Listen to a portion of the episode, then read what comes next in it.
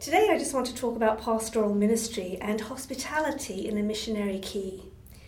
Before COVID 19, as parish leaders, we had many opportunities to engage with people of all ages for Mass, prayer, with outreach, for education, and social time. We had many programs in place that have now been redefined by the virus and redesigned by the grace of God and the creativity of clergy, parish staffs, and many volunteers upon whom our communities depend. Parish leaders and volunteers have worked extremely hard on reopening and creating safe spaces. And it may seem like hospitality needs to take a back seat right now because hospitality at the parish has just become very complicated. Limited seating for Mass, no large gatherings for the foreseeable future, virtual religious education, just to name a few. Um, we miss our community, and they certainly do miss us. It seems prophetic that in 2013, Pope Francis wrote The Joy of the Gospel, in which he tells us that, and I quote, pastoral ministry in a missionary key seeks to abandon the complacent attitude that says, we have always done it this way. I invite everyone to be bold and creative in this task of rethinking the goals, structures, style, and methods of evangelization in their respective communities. When I read that, it took me by surprise. It was so bold. He wants us to rethink the goals, structures, style, and methods of evangelization. We're now at a point where we're being forced to do that. At this moment, hospitality is confined to keeping everybody safe. Or is it? Is that our main task right now? During these past months, we've been compelled to adapt and adjust, rethink our goals, styles, and methods. In some ways, the situation has actually cleared the way for us to be bold and creative, hasn't it? But in this COVID 19 moment, what are some ways in which we can show our community that we love them? We should begin, especially as ministry leaders, with what else but prayer. Praying for and with each other invites the Holy Spirit into our conversations, meetings, plans, and most of all, our relationships. Intentionally setting aside time for prayer and just for listening to one another develops trust and lays a foundation on which to build a healthy team spirit among us as parish leaders. We need to pray for the Holy Spirit to guide us as leaders, to give us wisdom in dealing with the challenges that we have never faced before. One thing we can do with after we have spent a great deal of time of prayer is to observe our ministries. How are we perceived by the people we serve? What is their experience when they come to the parish or when they contact us? Is it easy to speak to a real person, for example, when they call on the phone? As leaders, are we visible and available at the weekends? Maybe we need to rethink our hospitality strategy if we are not present to the community when they come through our doors. We cannot be complacent and say, but we have always done it this way. We're in our offices from 9 to 5 during the week. How do we approach welcoming? Do we have people in place who have the gift of welcoming and for whom every encounter is an encounter with Christ who lives in every single one of us? Are we joyful?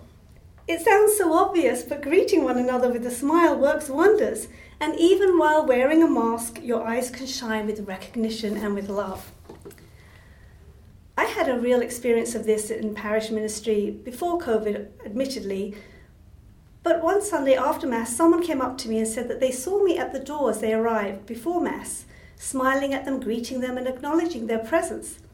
It had lifted their spirits because they were recognized, because someone at church knew who they were and was happy to see them. It was just a smile. That is how the Holy Spirit takes our small acts of kindness and magnifies them. He fills them with His power to console, heal, embrace, and bring joy that we cannot even begin to fathom. So now I just want to turn to St. Therese of Lisieux. I have a great devotion to her, as anybody that knows me would, would know. She entered the cloistered convent at age 15, died at the age of 24, and yet she is a doctor of the church. She knew that her vocation was love. Her little way of love sounds so simple and obvious that we can easily overlook it.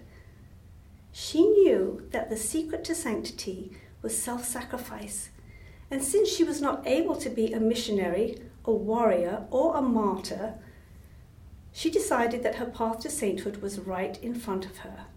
Her mission field was the convent, and her mission was to bring love into every encounter. In the development of her understanding that extreme love is expressed in our attentiveness to the little things, we can see that radical hospitality does not need to be so radical.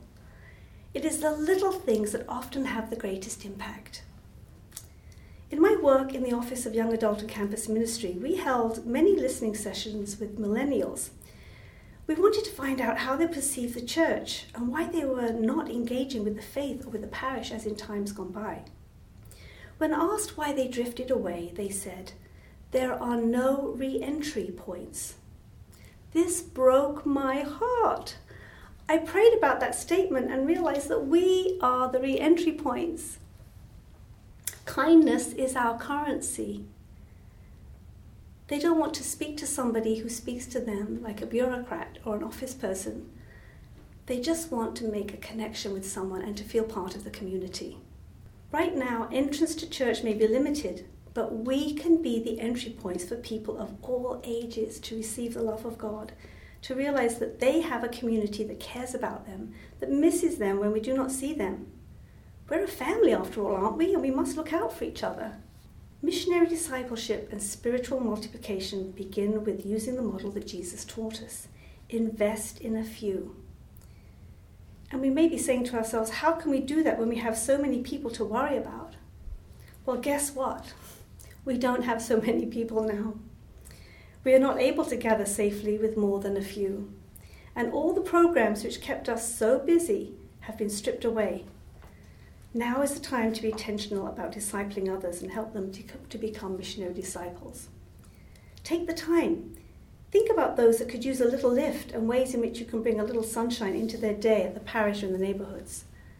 The virus has made it difficult to invite people into our homes for a meal or go to a restaurant for coffee or breakfast, or to meet for Bible study or prayer, and most people are getting more than a little tired of meeting virtually. I know I am. So, how can we incorporate hospitality in a COVID 19 world? How can we reach out to one another in love while being prudent about safety?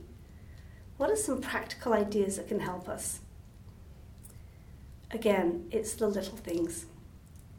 Since so few people can come to us, we must go to them.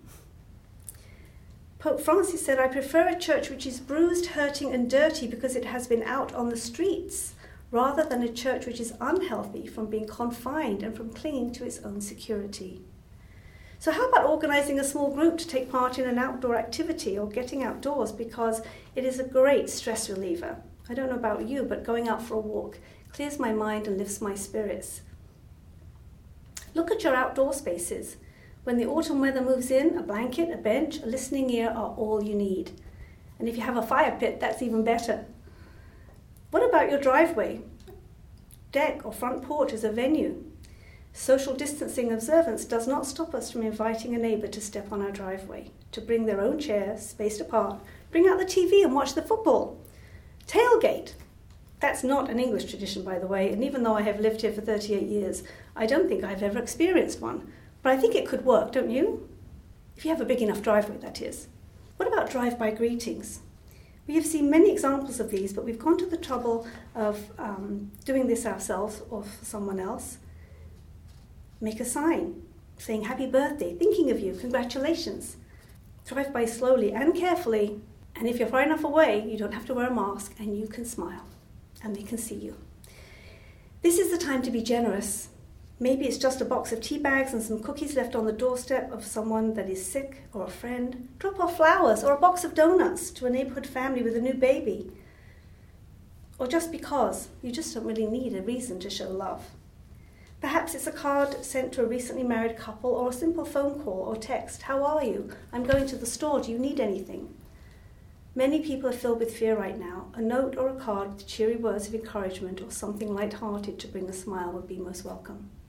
How about a thank you note to the priest for an outstanding homily, for having a live Mass available online, or for ministering to you and your family in a time of need despite current restrictions? How about listening to a co-worker, and I mean really listening to their story or suffering and offering to pray for them? Simply your joyful presence actually could remind them that there is light at the end of the COVID tunnel. You could relieve family members of the stress of working from home and supervising children If, if you can do this without putting yourself and others at risk, offer to help with nieces, nephews, cousins, or grandchildren. Posting hope filled, joyful messages on social media is a great idea. You can reach so many, not just the people that are in your immediate circle. Go through the drive through, pick up a hot chocolate for an elderly neighbour, or set a pumpkin spice latte in front of the parish secretary. See her light up. Invite a friend or a family member or a co worker to join you in praying the rosary, either in person with social distancing or online with other groups. Have a selection of prayer cards handy. Give one that seems appropriate to someone in need of prayer. Leave it on a desk or a chair with a post it note. I saw this and thought of you. Wow, that would really make my day.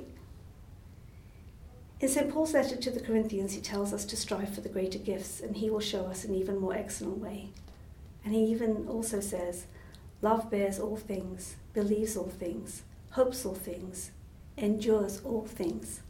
Love never fails.